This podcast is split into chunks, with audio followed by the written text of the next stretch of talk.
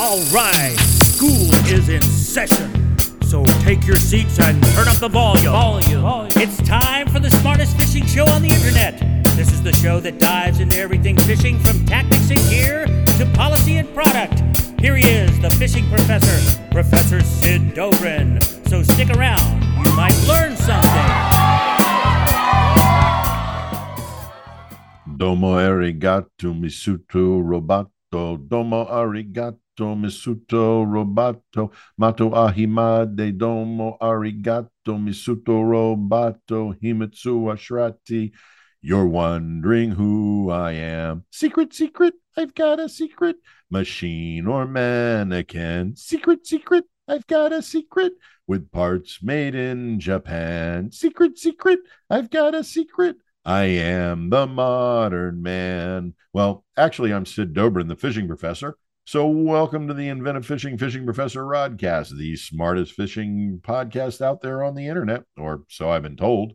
Hey, this week we're going to dig into some professor level knowledge about fishing reels because I've got Ben Joyce, the Penn Fishing brand manager, in the studio, and we're going to learn a bunch about Penn reels, one of the most iconic and classic fishing reel manufacturers out there, and certainly some of the reels that so many of us have depended on and trusted for much of our fishing lives. In fact, I'd be willing to venture that it is pretty much impossible to talk about fishing reels without talking about Penn. And then, in addition to talking with Ben Joyce about Penn reels, we'll also take a bourbon break today. And since we're talking about classic brand with Penn, I'll take a classic bourbon and offer up some thoughts about Knob Creek. And then to keep the loosely defined themes of classics throughout the rodcast, I'll take a look at my top 10 spoons for targeting redfish because let's face it, casting spoons to reds is as classic as it gets because, like the famed Australian hairdresser Tabatha Coffey says, this is a quote remember this classics never make a comeback. They wait for that perfect moment to take the spotlight from overdone, tired trends. And we all know that this is true, true, true in all things fishing. But all of that aside, let's loosen up on the drag, flip on the clickers, and get ready for that big strike because we've got another great rodcast for you today. So let's get to it. Welcome to the Rodcast. Let's get casting.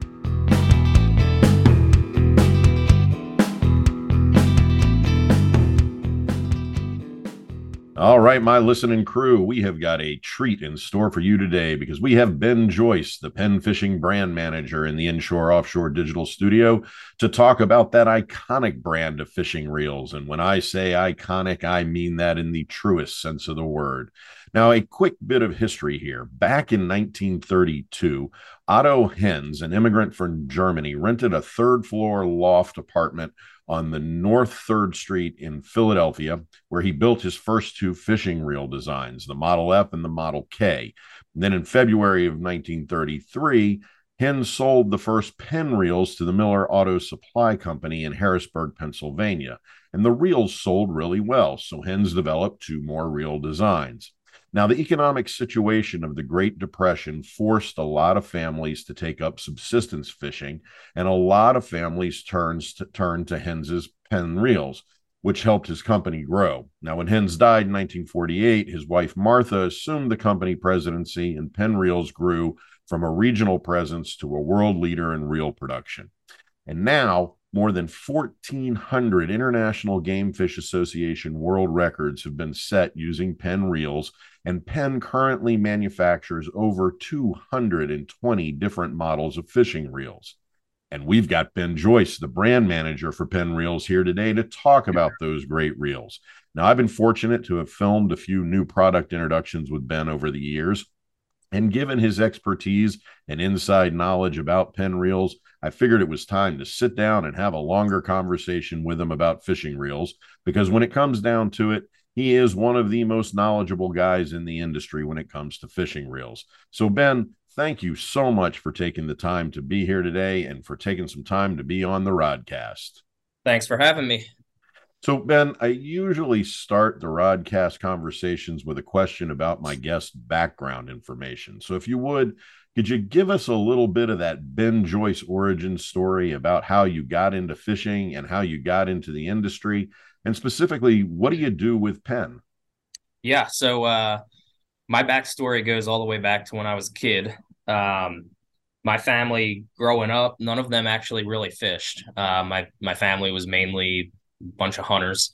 Um, so that being said, I was always outside, and I ended up taking it upon myself. There was a little trout stream right behind my house where, in elementary school and middle school, I would go up there and catch some of the stock trout, and I just kind of got that bug in me. Um, so that really kept going all the way through, you know, till today, if we're honest. Um, but as I got more and more into it, kept wanting to go out. Um, as I got older, you know, got a car, obviously I could go a lot more places. So got pretty heavy in the bass fishing. And then um, my buddy had a house in Wildwood, New Jersey. And we would go down there pretty much every single summer and striper fish and do all that type of stuff. And catch a bunch of fluke. None of them were keepers. I don't think I ever caught a keeper when we were down there during the summer. Um, so really got into saltwater fishing once I had the access. Uh, it was about a two hour drive from us. And as that continued and I got into college, I ended up getting pretty heavily involved in online forums, notably Stripers Online. That was the big one at, uh, at the time, and it still is. Um, and one thing led to another, and I actually ended up getting a private message from Penn on there uh, while I was in my senior year of college. They saw that I was local. I was only about 40 minutes from the factory there in Philadelphia and asked if I'd be interested in in coming in for an interview on a reel repair technician uh, position that had opened up. So went in. Uh, at the time, I was in school for geology. That's what I majored in in college. Um, I went in, loved you know the business, loved the position, the people that were there. So I ended up taking it. Uh, week after I finished college, that's what I was doing. I was fixing reels.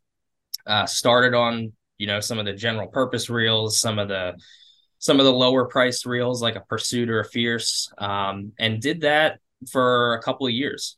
Um, so I did that for three years, and then had the opportunity to take a uh, kind of an entry level brand management position. And when I say brand management, it's it's not just pushing papers, but it's a lot of product design, um, looking out at the entire portfolio of products that we have, uh, what's working, what's not, what do we need, uh, what are our long term goals in terms of technologies and all of that type of stuff.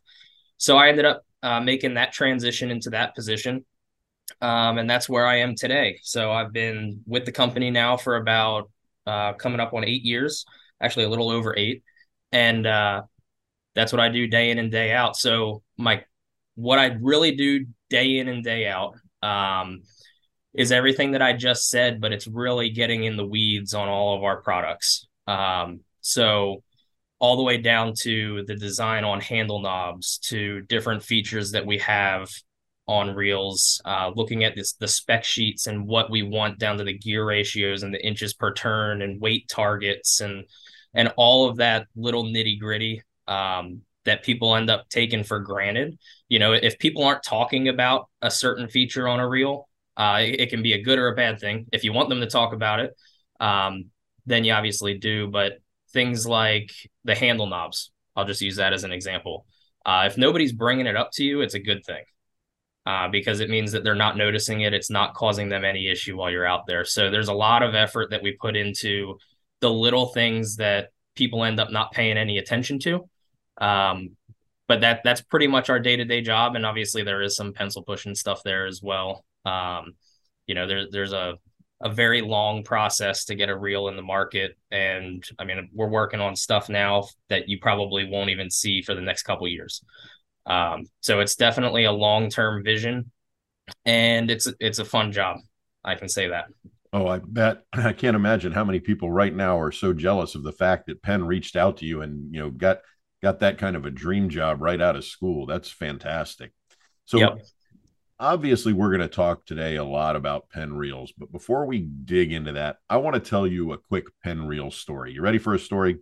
Yep. So like you, I became obsessed with fishing very early, which made sense because my parents loved to fish, and my grandfather, in particular, he was a really avid angler. But my grandfather was also a devoted Penn guy, always talking about what great reels Penn put out. But he was also a bargain hunter, and he would really just grab whatever gear he could when he could get it cheap. And my dad also had a tendency to be economic, we'll say, in his tackle purchasing. But at some point, I got the Penn bug and I bought into the mythology wholeheartedly, drank the Penn Kool Aid, and started really thinking about Penn gear as the top of the line reels. So from the time I was about seven or so, I kept bugging my folks and my grandparents for Penn reels. And on my 10th birthday, when I got home from school, I found a birthday card on my bed, and in it was a note from my folks, and they had written it, and it said, We owe you one, and then a cutout picture of a Penn rod and reel combo they had clipped from an ad in a newspaper. A couple of days later, when I got home from school, laying on my bed was a Penn Peerless number nine loaded with black Dacron line on a six foot four guide pier rod. I think the Penn 9 was the predecessor to the current iteration of the Penn general purpose level wind.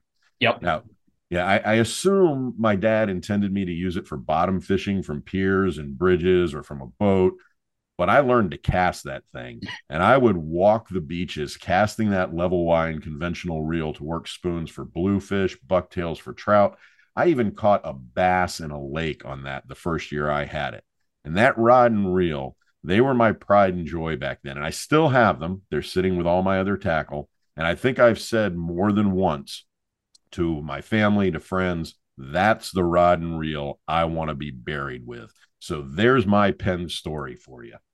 Yeah, and you know it's it's one of the cool things about being with this brand uh, is obviously like you said at the very intro since 1932. So there are a ton of stories every time that I get to go into the field and talk to talk to guys. Um, inevitably, it, it turns into a lot. Not necessarily talking about product. You know, you you do get that too, but the amount of stories that come out and the amount of the actual reels that people still have um, and and fish with to this day uh, is really cool and and it kind of goes back to the the basis of what we are as a brand um, and I've, I've been saying this for years but we have to be very true to to who we are uh, we don't want to go out there and you know everybody's long-term ambition is to to own the entire market right?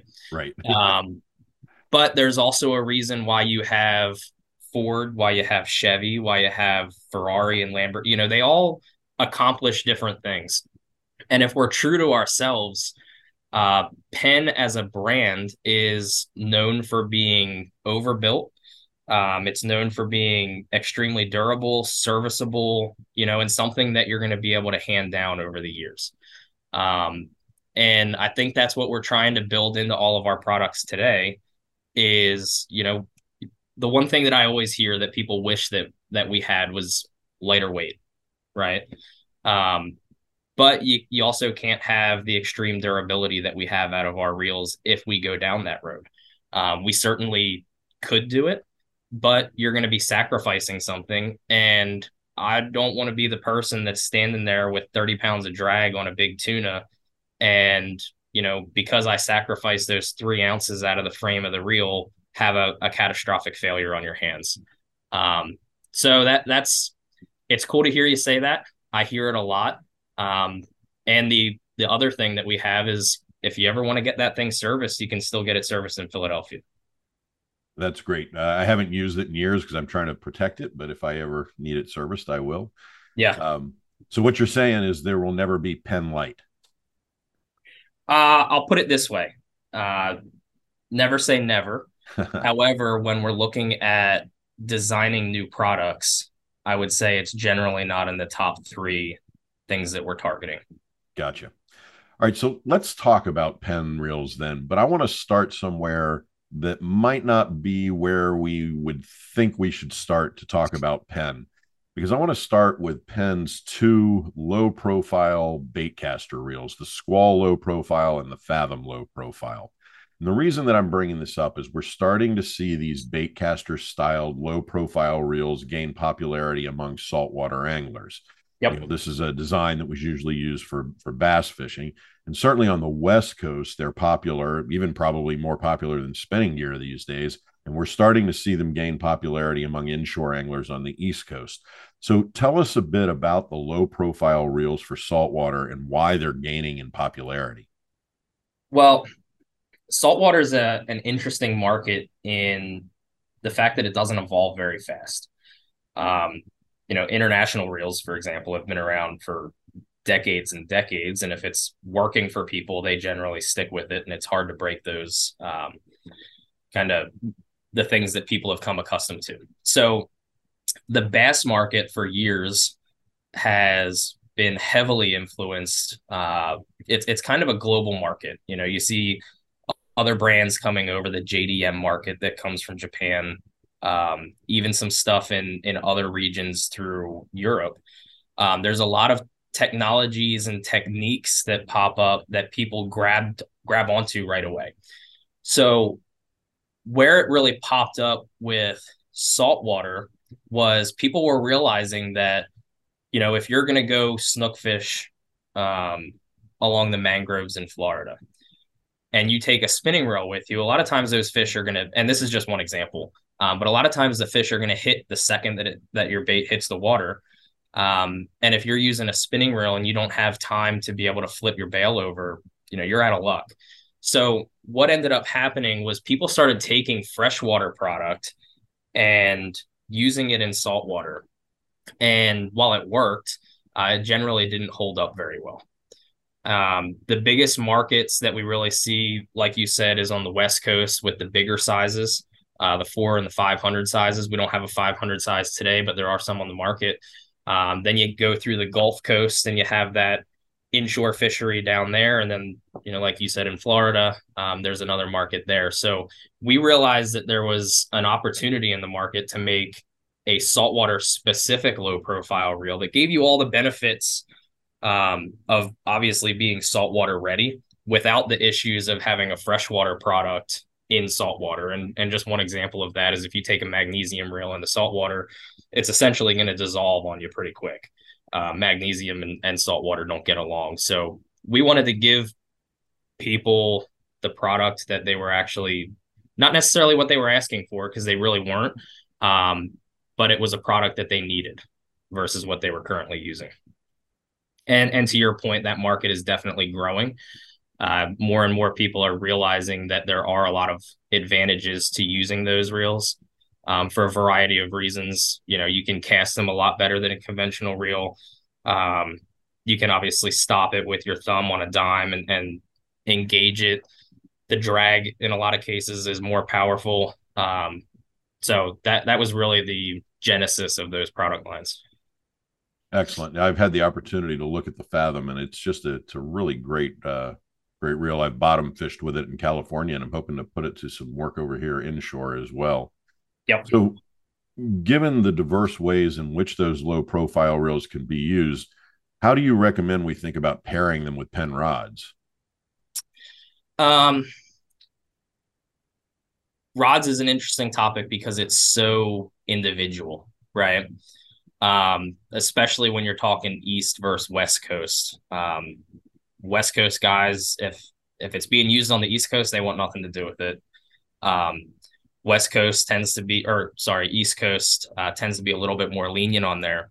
But we do have quite a few ranges of casting or yeah, casting re- or rods and reels now, and we've been ex- kind of exploding uh, the portfolio that we have to offer, in particular on the rod side. We've had a lot of reels for years, um, but we do have to react, you know, to these new markets evolving. So over the last couple years, you've seen a couple different ones come out.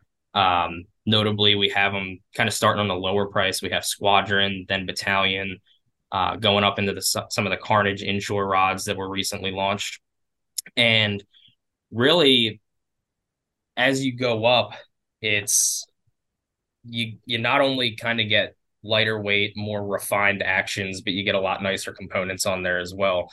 And the first thing that I would say, which is most critical, is to find the right balance. So once you find what reel that you actually want, whether it's the two, three, or four hundred size, um, most of them, if you're and we'll just pick on inshore fishing for a minute, but if you're looking at the two and the three hundred size, um, finding whatever balances out right is going to make your day a million times easier. Um, And then to take it a step further, you know, what exactly are you going after? If you need a broomstick to be able to pull a snook out of the mangroves, if you need, you know, a slow pitch rod for um, for something else, we offer that. So we do have a whole bunch of options. Um, and I, I would really invite you to look at our website or anybody who's listening to look at our website and kind of see all those options that we have um, because we're trying to give something for all the techniques that are out there because we do have the technology um, to be able to design and offer all of those.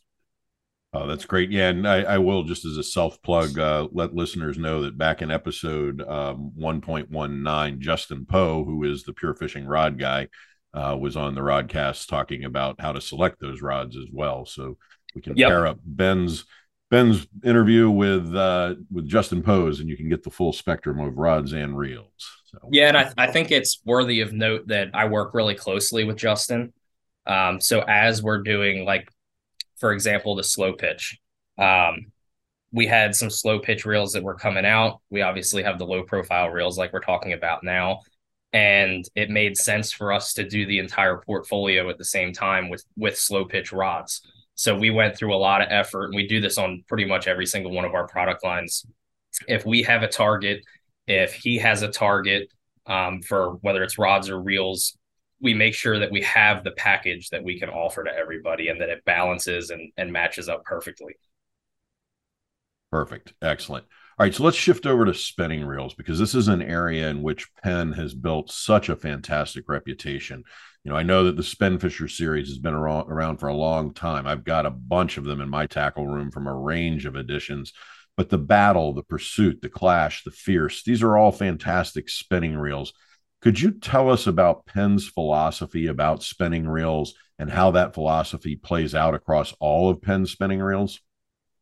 Yeah, so we have a pretty we have a pretty linear way that we we go about doing this. So we in general, if you start from the very bottom, uh, we start with Wrath, and then we have Pursuit, Fierce Battle, Spinfisher, Slammer, and now we have Authority up there as well. There's a couple others mixed in, um, but really not main product lines. Um, anything really in that, I'll just kind of generalize the sub $100 price point. We're really trying to offer the best bang for your buck that you can get, and that's that's going to include your Wrath, uh, your Pursuit, and your Fierce. And then when we step up from that, um, starting with battle, you're really kind of getting into that more commercial slash industrial grade style product. Um, and it's, and I'm including the lower price ones here, it's durability all the way. So that's why you're seeing things uh, like our DuraDrag come over from our international reels and start to trickle through some of our higher end spinners.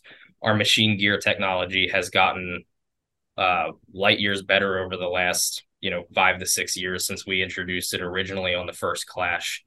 Our sealing um, i would put it up against anybody in the market.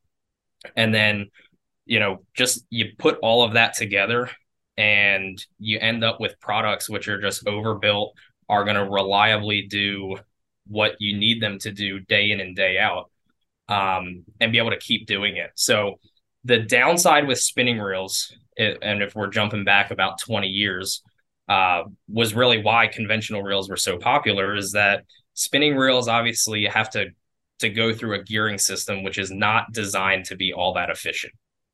So when you're dealing with a big main gear, a small pinion gear, and you have to turn that big rotor on the top, you weren't able to really have all the same strength that you would get out of a conventional reel. Over the years, we've been able to really solidify the way that we transfer all of that power and that allowed us to bring a lot of the drag capabilities from our bigger offshore reels into our spinning reels. Um, so when we first introduced the DuraDrag system uh, with Slammer, that was the first time where you were really seeing 50, 60 pounds of drag out of a spinning reel, which 10 years ago was unheard of. Um, and then once we were able to to do that effectively and you know get 20 pounds of drag out of a 2500 size and 60 pounds out of a, a 10,500, it forced us to start beefing up the rest of the reel to be able to withstand that. Um, and I say that because, and kind of the analogy that I use, if you take a smart car and a Porsche to a track day, they can both do 60 miles an hour around the entire track. But at the end of the day, one of them was pushed at like 20%. The other one was pushed at max. So it's not going to last nearly as long. Um, so we really do design our products to be able to do whatever is on that spec sheet that you read on the box, you know, the drag performance, um, the sealing, all of that. We design them to be able to do that day in and day out. There are, I'm, I'm not going to pick on anybody, um, but sometimes just because something's capable of it doesn't mean that it's actually able to withstand that. So I think there's a differentiation that people have to make when they're looking at at purchasing a product is just because this little tiny bait caster or whatever it is says that it can do 40 pounds of max drag doesn't mean that you know after two fish it's not going to be wrecked. Um, and that's what we really pride ourselves on is being able to have the same reel you know have it be able to function the same feel the same all of that after a couple years as it did when you originally get it um, and then if something does go wrong we can service them as well gotcha so clearly we're not going to have time to talk about how all that applies to all of Penn's spinning reels but could you talk about the Spinfisher series, those SS models that have been so popular over the years, and why they've earned the reputation they have, and what changes have been made to the series over the years? Yeah, so you go all the way back um, to the very first ones, the old greenies. Um, it, they're some of the simplest reels that you could possibly use. Guys are still using them. I grew up fishing them. I used to fill them with uh, it was some grease that I found in my dad's basement. I would pack it full so that I could reel it underwater. You know, that was pre uh, pre me being able to afford a Van Staal or anything back in those days. Um, but they were extremely simple. They did exactly what they needed to do, and they kept doing it. If you had a failure while you were out there, four screws, you pop the side plate off, and you know you're exposed to everything on the inside. So that was really what started kind of the obsession with the Spinfisher back in that day. Um, and, and it did go through some evolution. It then became the Z series. It became the the SS with the SS, the SSG, the SSM, kind of that evolution there in the middle. And then when we retouched it uh, a couple years back and it and came out with the SSV, um, that was really when we started putting the seals in there because it was just the nature of what those reels were being used for in the surf. We wanted to better protect against, you know, obviously the the main thing that kills all reels, which is salt water and sand. Um, so we wanted to protect against that, and then really since then, uh, it's been small evolutions from generation to generation uh, to kind of expand on what our initial vision was to increase um, the gear durability when we went from SSV to SSVI. Uh, we added the machine gears. We beefed up the drag a little bit. Uh, we better sealed it. So we actually added seals around the rotor uh, when we went to the SSVI. So even though every time that we come out, and, and this point does apply to all of our series, but whenever we come out with a new series, it's not just you know, a cosmetic refresh or whatever. Um, there's always going to be small little incremental improvements that we add to them. And while it might may not seem like a whole lot, you know, when you're reading the specs or whatever, uh, we obviously saw enough of a reason to to do those changes and to add different seals or whatever it may be um, to give ultimately a better product at the end. Gotcha. And one of the things that I've always loved about that series also is just the range of sizes, you know, down from a 1,000 up to, uh, you know, 6,000, 5,000 size, giving you any kind of, uh, of strength possibility depending on where you're fishing and what you're fishing for. Yeah. So, yeah, you, and we, we do try and do that across, you know, the majority of our reels. Um, saltwater is so vast in you know what you could catch you like you said you can go down to the really small sizes for sea trout or whatever it may be, and in the in the same series, have a big offshore reel that you can go catch a 200 pound tuna on a spinner. So, um, we do try and give those sizes in each of the series uh, where we possibly can, and it's really in an effort to to give all those options because you may want this seal rating or this gearing or whatever it may be. Um, so having all those sizes gives the gives the end purchaser all those options to be able to to get what get what exactly they need. Yeah, absolutely fantastic stuff. So, hey, you mentioned the Authority, which is one of Penn's newest additions to the Penn spinning reel lineup. And certainly it's a reel that's designed to be a top shelf reel. Could you tell us a bit about the Authority and what sets it apart? Yeah. So uh, we kicked that project off, uh, I believe it was like 2018. So we've been working on it for a while.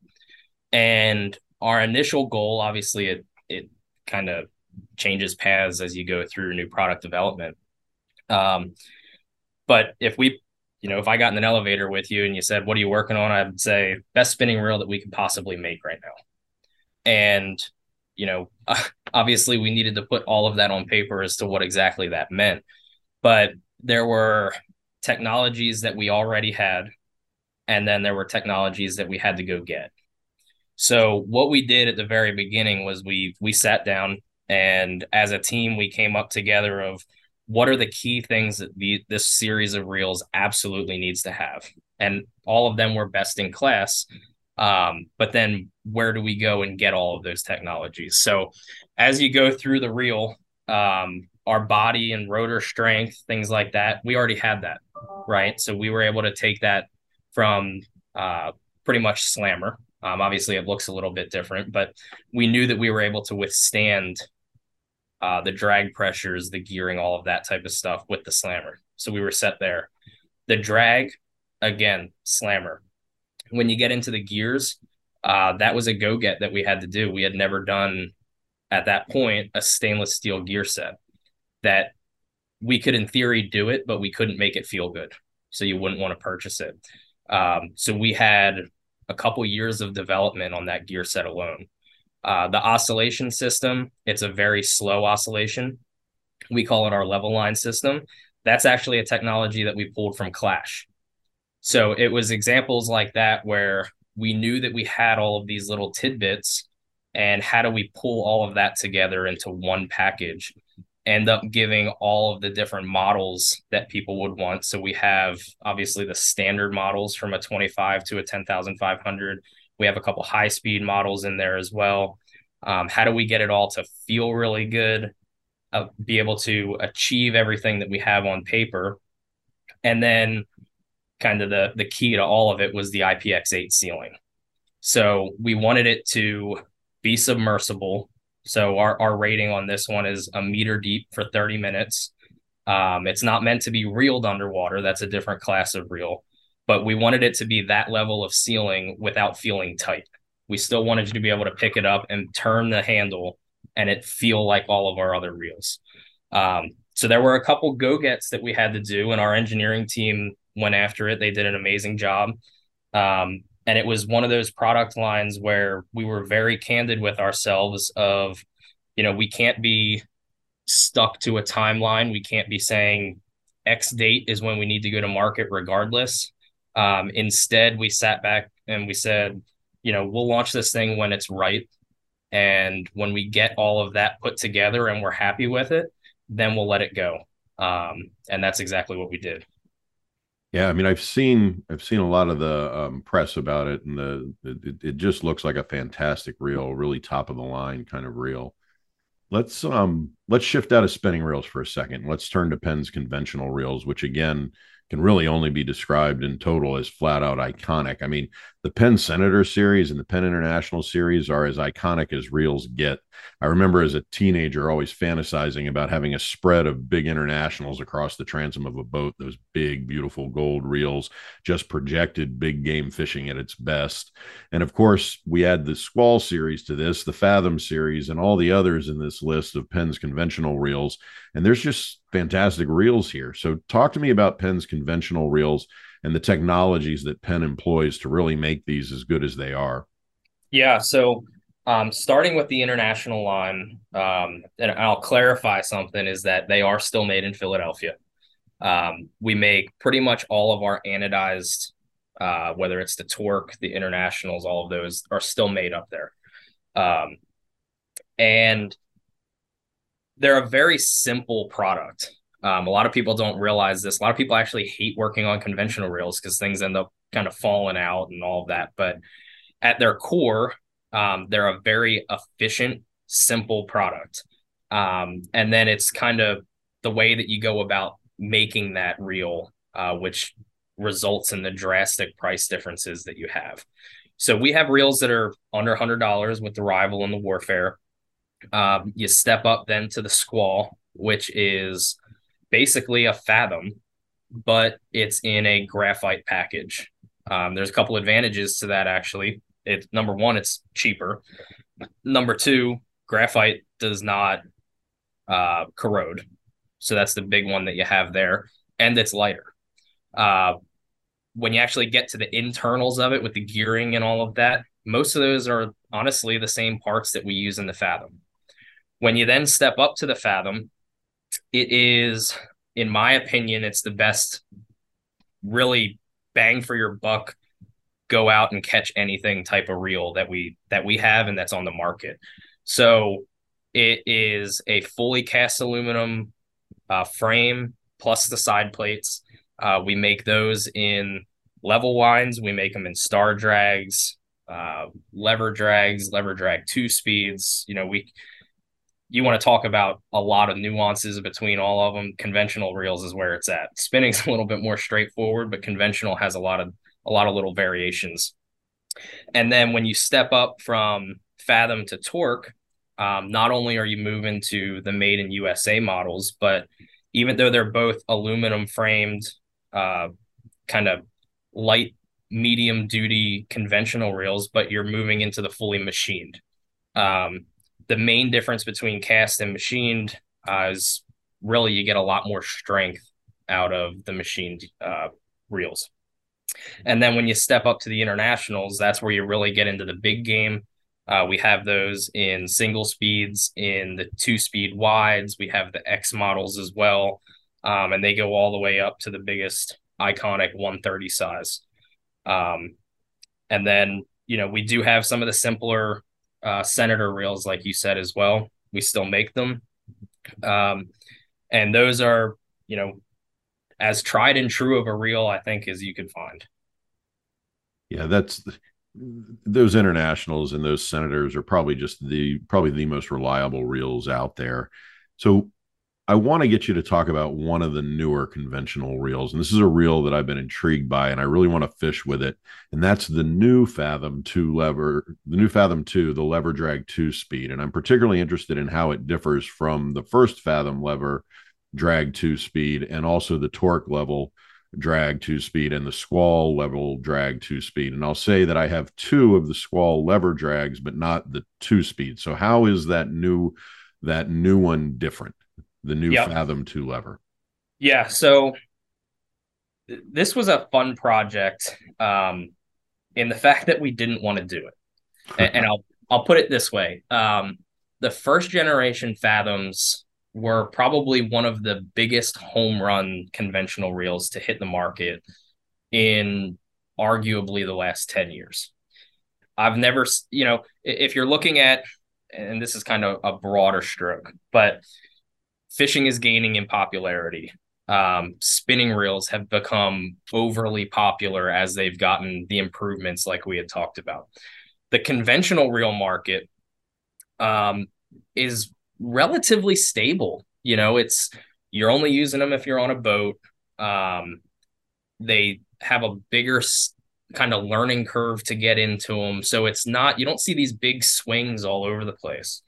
Um, and and for the first generation Fathom to be able to do what it did and grab onto a market with such a grip um, made us very very reluctant to touch it and change anything.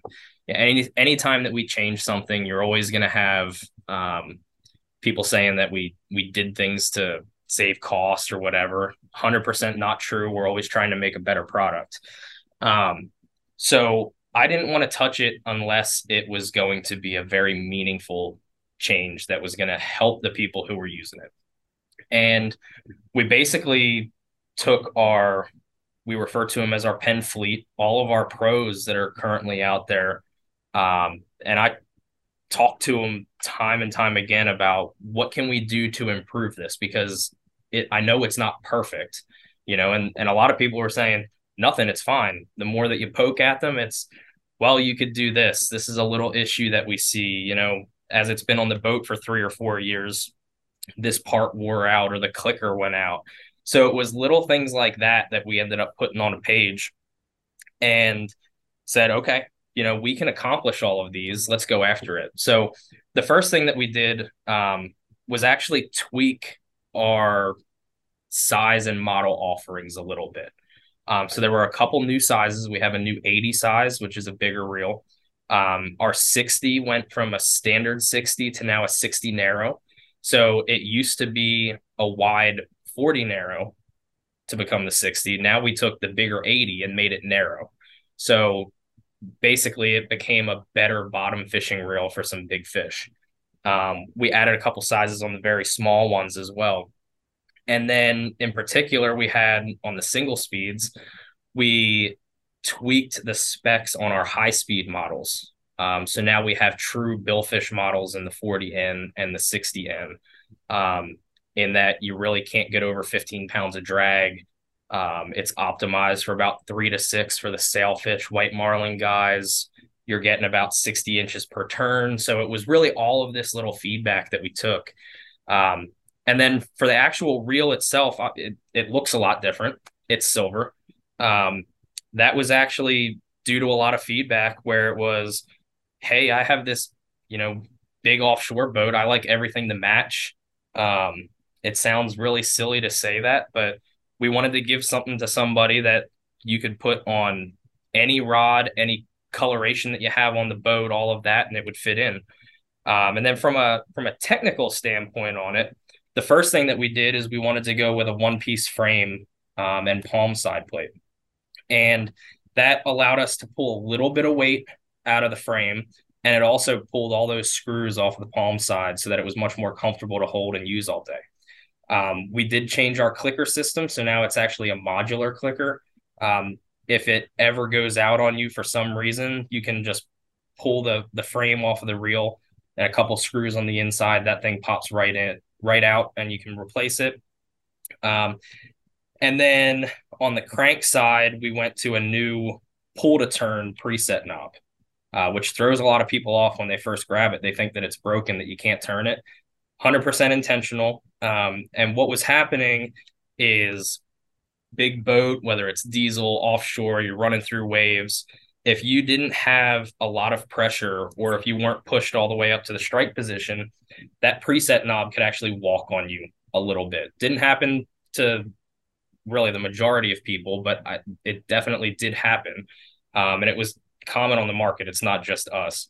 So what we did unlike a spinning reel where sometimes people will adjust the drag while they're fighting a fish is because you have the entire range of the lever um, while you're fishing you generally don't touch that preset so we made it so that it would fully lock you actually grab onto it pull it turn it and then you can test your drag and it's really a, a set it and forget it type of drag system um, and then the rest of it like i said we were reluctant to touch it so the the gearing the drag all like the actual drag washers, all of that, we didn't touch at all. It's the same parts.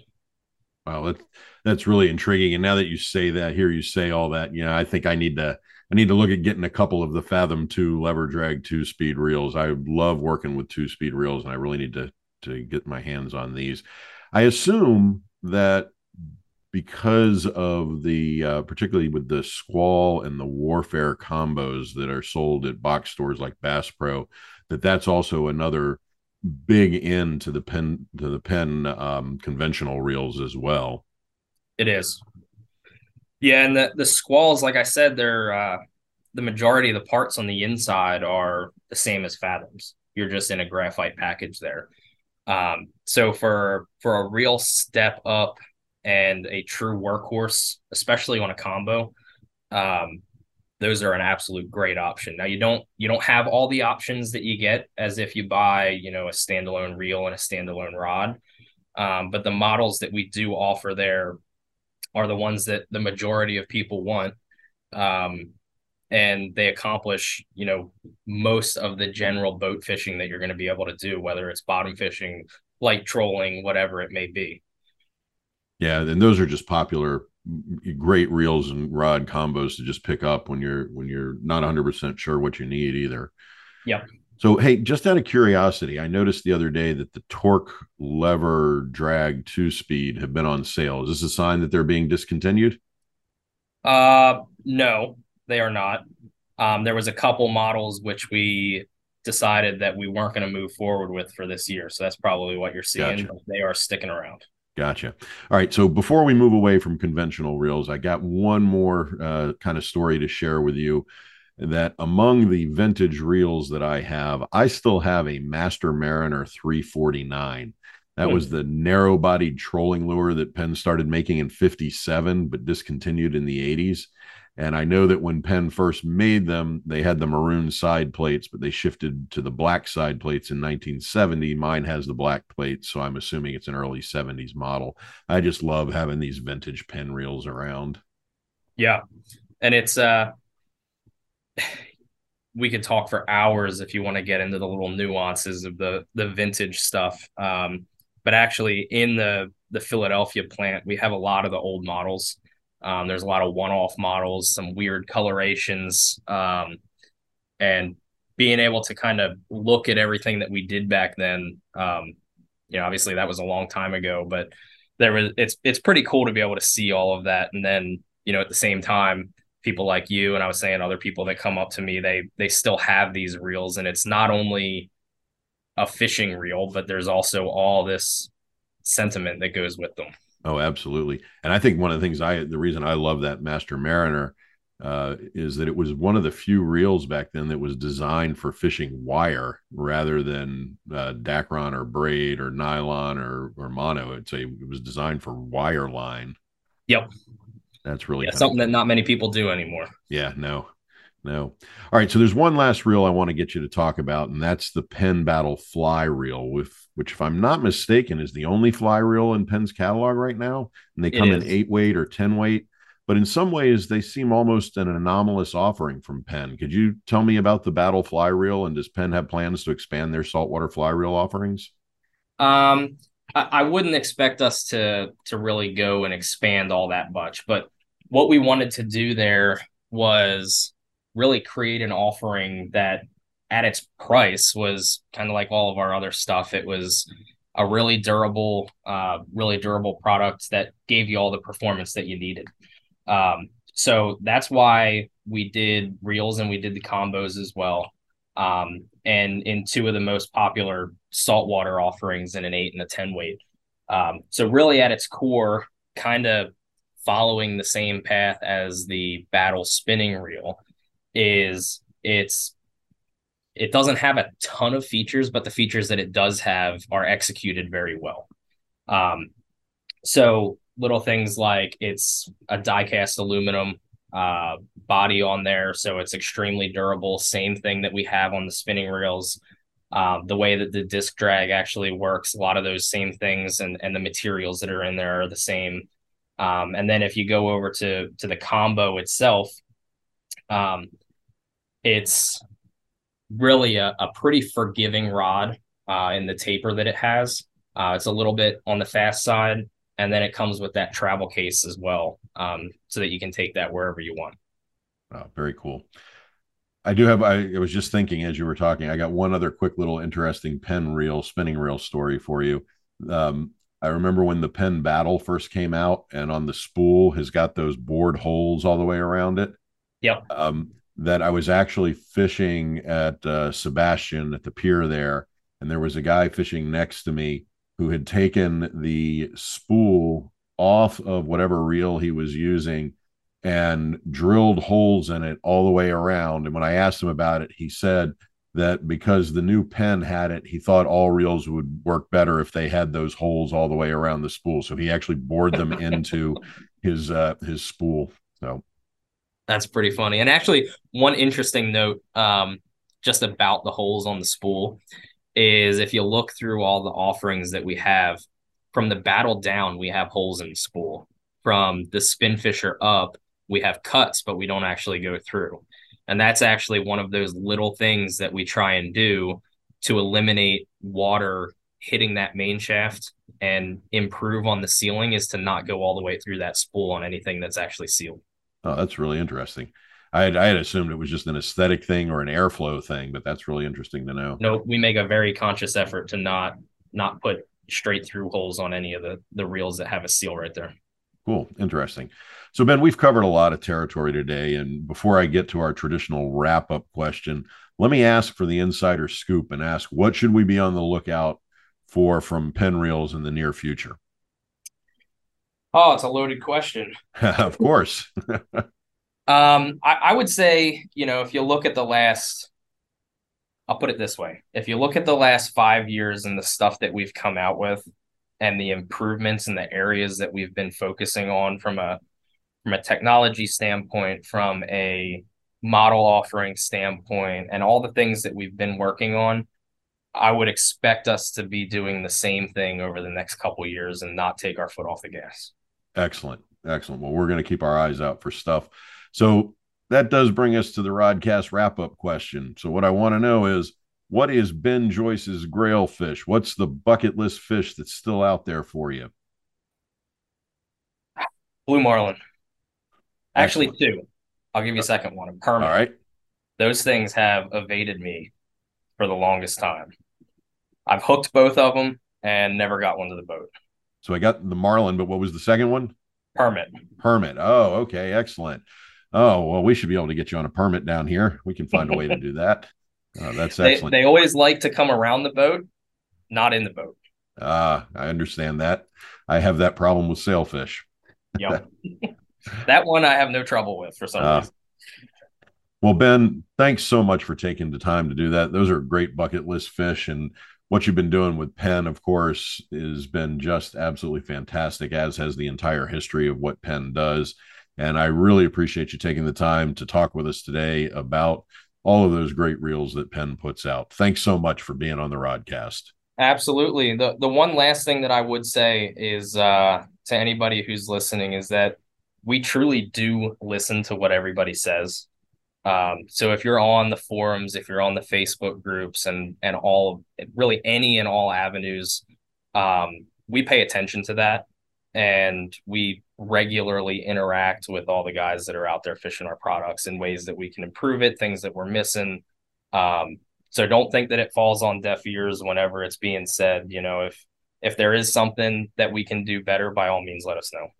Oh, that's great to hear. Love to hear these these fantastic companies with great histories still really interested in what their uh, consumers are actually doing with product. Thanks, Ben. Really appreciate it. Thank you for having me.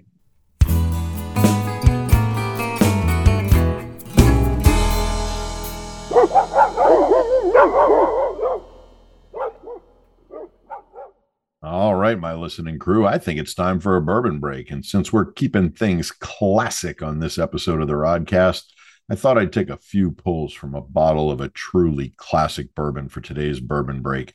That's right, I'm going to be pouring from a bottle of Knob Creek Kentucky Straight Bourbon today, a bourbon that truly deserves the recognition as a classic.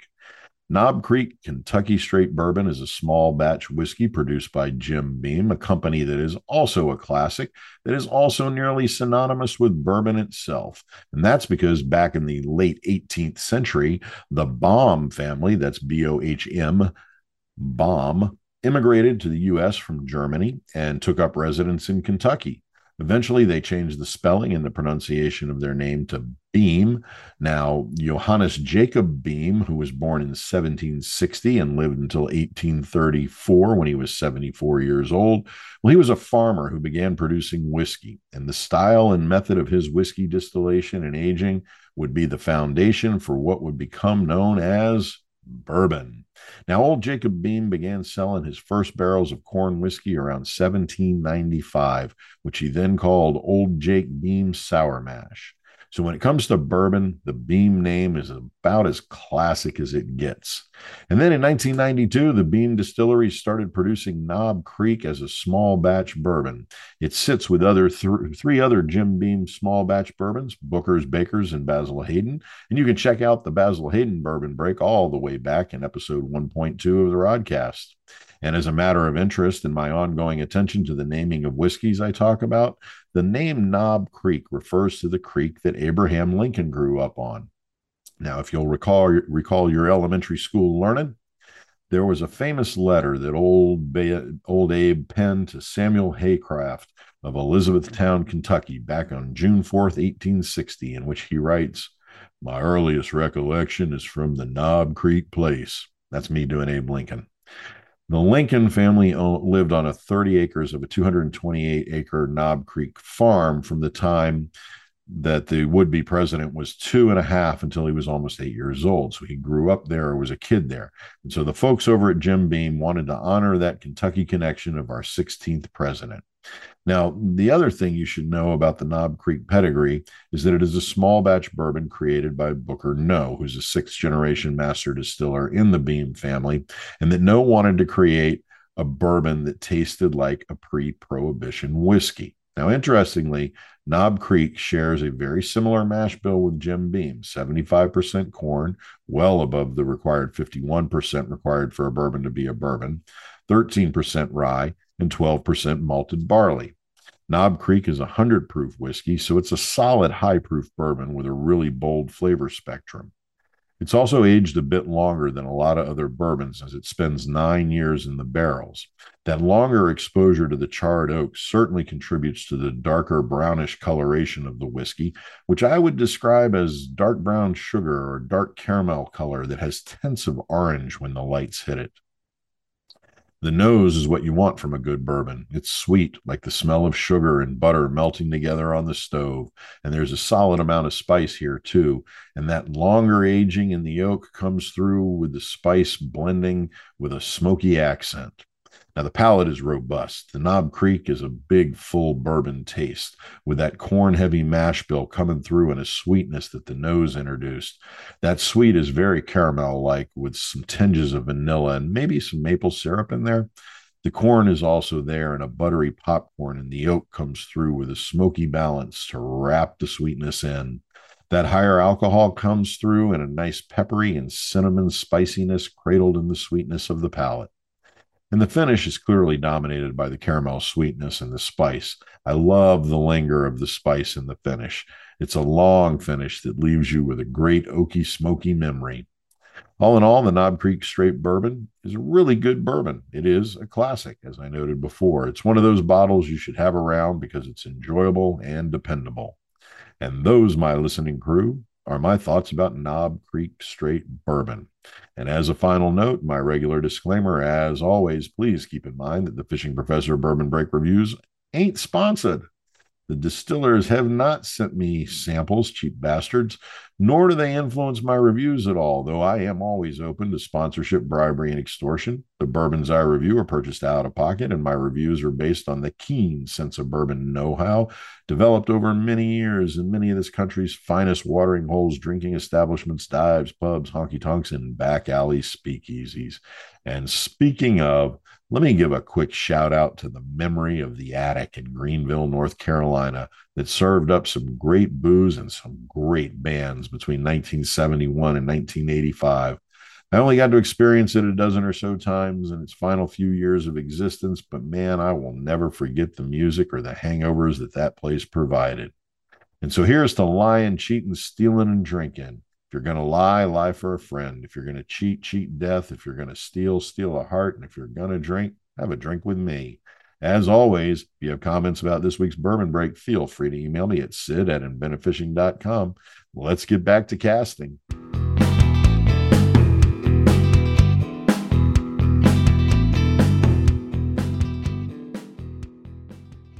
Hey, all right. It is time for the Fishing Professor's Top 10 list. This week, I'm counting down my favorite spoons for redfish. Not my favorite spoons overall, but those that are particularly hot for reds. And yeah, I get it. The go to lure for every angler fishing for reds is the gold spoon, but that's such a generic demarcation. So I'm looking at some specific brands and models in this list. So just remember that even though a lot of these spoons are available in a variety of colors, I'm really thinking about them in their gold vestments, and I will continue to comment about that. I'm also not looking at hybrid lures that incorporate metal blades into the design like spinner baits. I'm sticking to the essence of the fundamental spoon as best I can. And hey, as a professorial moment, I should say that spoons are one of the most important foundational lures for all anglers, and that no matter what species you're targeting or where, you should always have a good selection of spoons with you. Spoons are not only fundamental to great fishing, they're also one of the two original artificial lures, first using shiny shells and then metal versions were used uh, were created in early maritime exploration when sailors would rig actual spoons from their ship's gallery galleys with hooks and troll them behind their ships as a way of catching fish to supplement their onboard diets. Hence, also, why we maintain the name spoon for these metallic lures when many of them don't really actually look anything like, say, a tablespoon. So let's you and me just spoon a little, or as the tick says, spoon. Here's the fishing professor's top 10 spoons for redfish. Getting us started today in the lead-off position at number 10 is that classic spoon, the Acme Little Cleo spoon. Now, the Little Cleo is a compact little spoon that earned its fame as a top tier lure for salmon and steelhead in the Great Lakes, but its applications extended to just about any kind of fishing that there is. Now, what makes the little Cleo so effective is that it's wider and shorter than most other spoons out there. So its action is very wobbly. And the visual effect comes across as an erratic, panicked, fat little bait fish. The Cleo's blade comes rigged with split rings, which allow the blade to move freely and independently from the hook. They are available in a dozen color patterns, but a lot of those colors are designed for salmon and steelhead. However, the gold and the copper versions, as I said about this whole list, they are ideal for reds. That said, though, there are a couple of painted versions that are also great too, like the gold flow, the copper red, and the red gold. Now, do keep in mind that the Cleos were designed for freshwater application, so I recommend that you rinse them after you use them in salt water. Okay, at number nine, I really like the Precision Tackle Flats Intruder spoon. This is a brass bladed spoon that has a single J style hook soldered to the blade, making it a one piece lure ra- rather than a lot of the other spoons I'll talk about, like the Cleo, which has the blade and hook as independent components that are joined by a split ring. The Precision Tackle Flats Intruder spoon is finished with a high quality jeweler's plating that creates a really shiny and reflective surface for lots of reflection. The Precision Tackle Flats Intruder spoon also has a wire weed guard soldered to the spoon. That weed guard extends from the front of the spoon to just shy of the hook point. For those fishing for reds in grassier areas, that weedless aspect of the Precision Tackle Flats Intruder is a real plus. All right. At number eight, how about Aqua Dreams ADL weedless willow spoon? Like the name says, this is a willow blade shaped spoon. And unlike a lot of the other spoons in this list, it doesn't have a smooth surface, but a rigid textured finish. The single J style hook on the Aqua Dream spoon is attached to the blade with a stainless steel screw, and there's a stainless split ring at the rigging end. It also has a great weed guard. I really like how this spoon flutters in the water on the drop and how it flutters on the retrieve. And yes, the Aqua Dream spoon is available available in about six color variations. Again, I tend to be a traditionalist when it comes to spoons for reds, and I always recommend the gold spoon version. Oh, and by the way, the Aqua Dream weedless willow spoon boasts that it is known as the best spoon on the flats. Now, I don't know if that's a marketing tagline or if it's an earned accolade, but either way, I can confirm it's a damn fine spoon. All right, at number seven, let's go back to another great Acme Tackle Company product, and that's the Castmaster spoon. I have loved these spoons for a long time. This is a spoon with a different kind of design than most of the Willow blades or Colorado blades or other blade spoons on this list, because the spoon is really more like a slice of thick metal. They are aerodynamic and they cast amazingly well. They're a little bit heavier than most other spoons out there. They're rigged with a split ring connector to a treble hook and a bored out hole at the rigging end that has a split ring for tying off to your main line or your leader if you're using leader. They come in a variety of finishes, including a plain shiny finish, a hammered finish, a foiled finish, and a flash tape finish. There's also a version with a small rattle welded to the spoon. They also come in a wide range of color options, but again, for reds, I'm recommending the copper or the gold version. I will say as a side note that I also love throwing the chrome for uh, the chrome blue version for Spanish mackerel, but that's another top 10. All right, at number six, I like the Williams Wabler spoon. Now, this is a spoon with a lot of history. It was first developed more than 100 years ago and was the spoon that really launched the Williams Lure Company. This is a company that still produces more than a dozen spoon varieties. Now, the Wabler was initially designed for freshwater application, particularly for lake trout, but its reputation spread and it became commonly used for, as a lure for northern pike, muskie, walleye, and salmon. And that reputation expanded further, and the Wabler became known as a great lure for inshore application as well.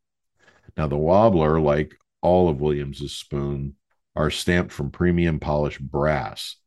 They then use a multi step plating operation to coat the spoon with a genuine silver or 24 karat gold finish that Williams lures are renowned for. They then add a plated electroclear outer coat, which is then baked on. This process doesn't dull the finish as a lacquer would. It does render Williams silver and copper in half and half finishes saltwater resistant and basically tarnish proof. They are rigged with split rings and a single treble hook. They come in a range of sizes and more than 30 colors. But again, for reds, look for the gold and copper and related colors. Okay, coming in at the midway point. Let's just go with a tried and true, old, reliable, never fails you spoon, and that's the Johnson Silver Minnow spoon. This is a spoon that has the reputation as a classic go to spoon, a tackle box standard. And there's a reason for that. It's a reliable spoon and it's an effective spoon. It's an elongated and tapered willow blade with a soldered hook and weed guard. Its side to side wobble gives it great action, and it is an effective spoon for casting, jigging, jigging, or even trolling. Comes in a range of sizes and about 18 color options. But again, it's the gold version I keep around for reds. Pro tip two add a plastic grub tail to the hook for a little extra action when targeting reds. All right, at number four, how about the Bomber saltwater grade Who Dat weedless rattling spoon? Unlike several of the spoons on this list that found their way into saltwater application after having had success in freshwater locations, the Bomber saltwater grade Who Dat weedless rattling spoon was designed for redfish in those amazing Louisiana inshore waters, hence the reference to the New Orleans Saints in the spoon's name as well. These spoons cast far and run shallow for that skinny water. The Who Dat spoon features a solid weed guard that is tipped with these innovative dual pitch rattles that produce both high and low pitches to help provoke the strike. There are also versions available that attach to the rattles on the end of the weed guard as a second smaller Colorado style blade for added spoony flash. They are rigged with a saltwater grade soldered J style hook and come in a handful of great colors. And while, yes, the gold is my prefer- preference generally, as I've said multiple times, I'd actually encourage you to check out the gold, black, orange version of the Who Dat Weedless Rattling Spoon when you're thinking redfish.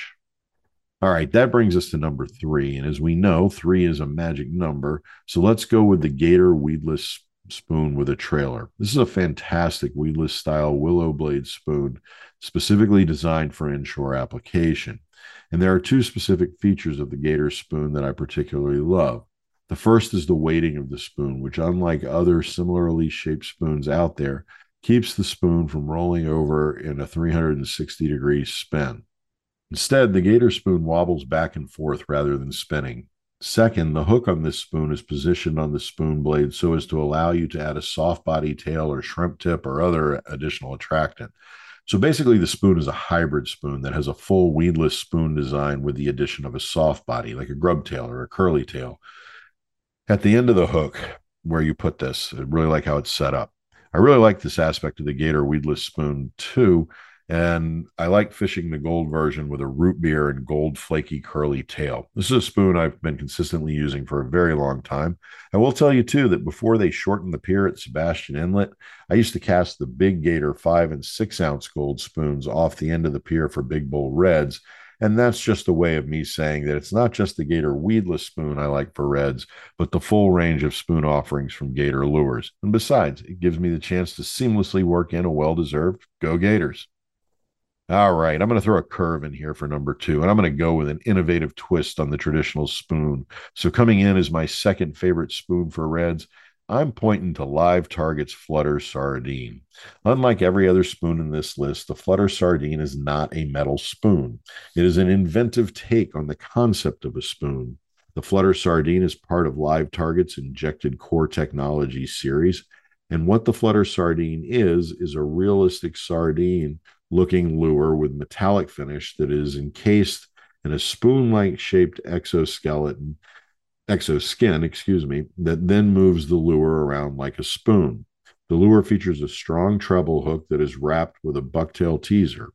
This innovative design won the ICAST Best New Saltwater Lure in 2019, and there's a good reason why. It's a fantastic lure for saltwater species inshore, nearshore, and offshore. I've caught mackerel, dolphins, snapper, and many other species on the flutter sardine. And of course, I've consistently caught reds with it, otherwise, it wouldn't be on this list.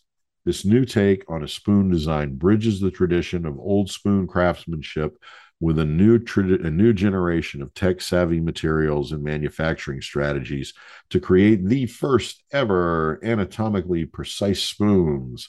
Now they come in four size options and six color options, all of which I use, but for reds, I really recommend the gold black pattern. It really is a game changer for spoons. All right, so that brings us to my favorite spoon for redfish. But before I give you that insider information, let's get a quick recap of the top nine, just in case you weren't taking notes. All right, for our recap, at number 10, Acme's Little Cleo Spoon. Number nine, Precision Tackles Flats Intruder Spoon.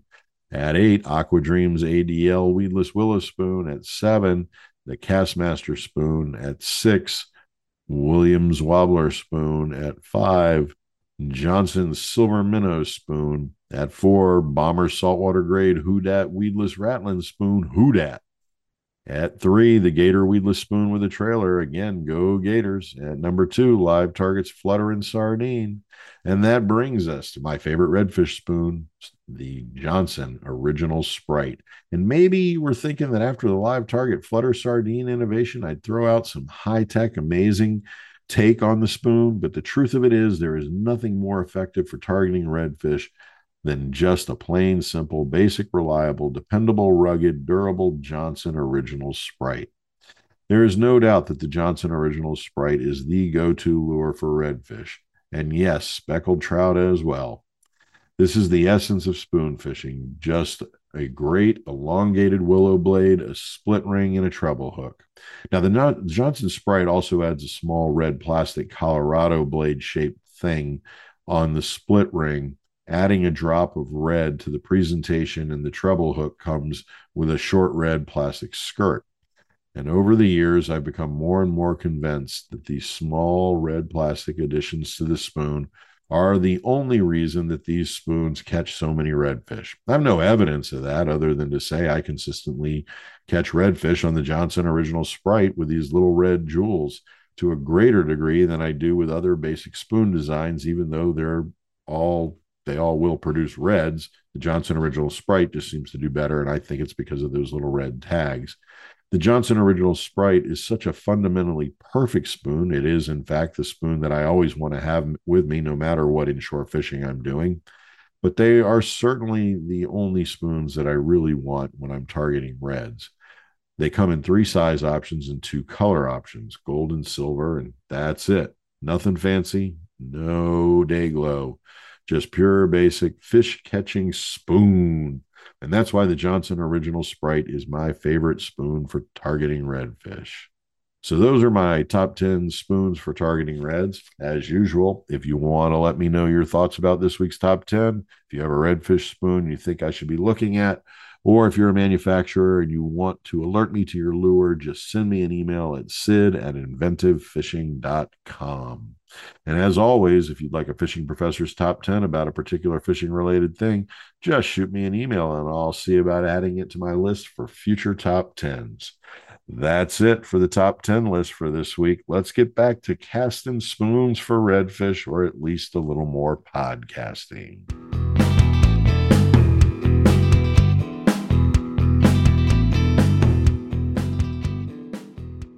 Well, well, well. I think that just about brings us to the end of another Rodcast, but I'm not going to say goodbye because, like Peter Pan says, Never say goodbye because goodbye means going away and going away means forgetting. And frankly, I don't want you to forget me because I want you to come back next week for a new episode of the Fishing Professor Rodcast. Hey, speaking of not saying goodbye, I have to admit that while I love that quote from J.M. Barrie, who wrote Peter Pan, no, you simple minded, waterlogged heathens. Disney did not write Peter Pan. The Scottish novelist J.M. Barrie created Peter and Wendy and the Lost Boys and Neverland and Tinker Bell.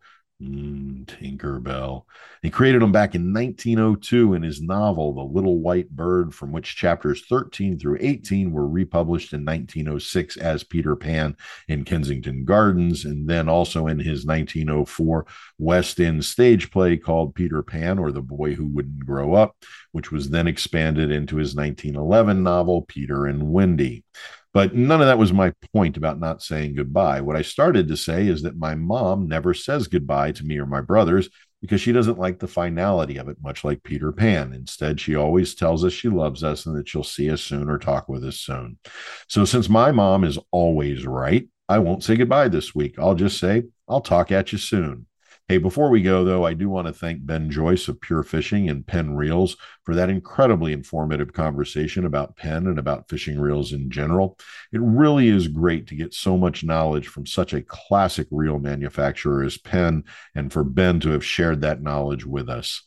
I do hope, too, that you enjoyed my thoughts and words about Knob Creek, another classic. And I hope that my countdown of my top 10 spoons for targeting redfish gave you something to think about there, too. Again, another classic. Now, before I sign off today, I do have a message for our brothers and sisters out there behind the line. The current is strong. I say again, the current is strong. And that just about does it for this week's episode of the Fishing Professor Rodcast. Be sure to look for next week's episode, which will drop on Wednesday next week. And I hope you and all of the members of my listening crew will share links to the Rodcast with everyone you know. And of course, if you've got a comment or question about anything on this week's show or have recommendations for future top 10s, bourbon breaks interviews, or information about specific fishing related issues, please feel free to email me at sid at inventivefishing.com or leave a reply in any of the comment sections for any of the podcast platforms you use to listen to the Rodcast. Hey, be sure to follow Inventive Fishing on Twitter, Instagram, and friend us, friend us on Facebook at Inventive Fishing. And be sure to check out all the great video content over there on the Inventive Fishing YouTube channel, which includes great gear reviews, new product introductions, a whole bunch of other great content, and access to this podcast. I will be back next week with another episode. And until then, this is Sid Dobrin, the fishing professor. Fish on.